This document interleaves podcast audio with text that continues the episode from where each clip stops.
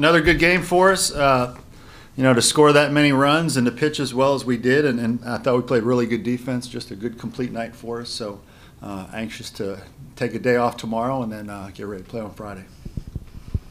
Raise your hand if you'd like to. Yeah, and now.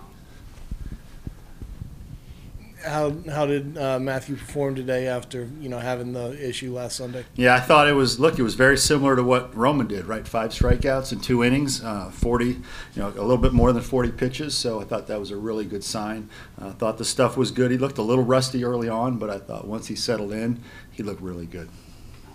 Uh, your bullpen, you were able to roll out six guys today, 12 walks, or 12 strikeouts, one walk. Um, what do you see from those guys? And I guess, do you feel better about your depth maybe than you did, than you did at this time last week before you saw some of these guys in live action? Well, real happy with how they're performing. Uh, again, we've we've really emphasized throwing strikes and 17 strikeouts and two walks. That's about as good as you could ask for. So I uh, thought they all threw well. Really showed good glimpses. Uh, we gave up a, couple, a, few solo homers, but solo homers don't get you beat.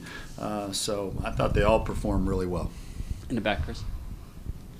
Mark, on that same theme a little bit, you got a lot of guys, some at bats, and you got them in the field. How nice is that to be able to do this early in the season? Yeah, it's important. You know, you want to continue to give guys opportunities. Obviously, they've all had opportunities since August to show us who should be in the lineup and who should get the most playing time. So it's good when you also get into the season when you have some games where you get some length score wise uh, to get them in the game and, and see how they look with the, when the lights are on for real. So uh, got a lot of guys in the game tonight, and you know I'm I'm happy we were able to do that.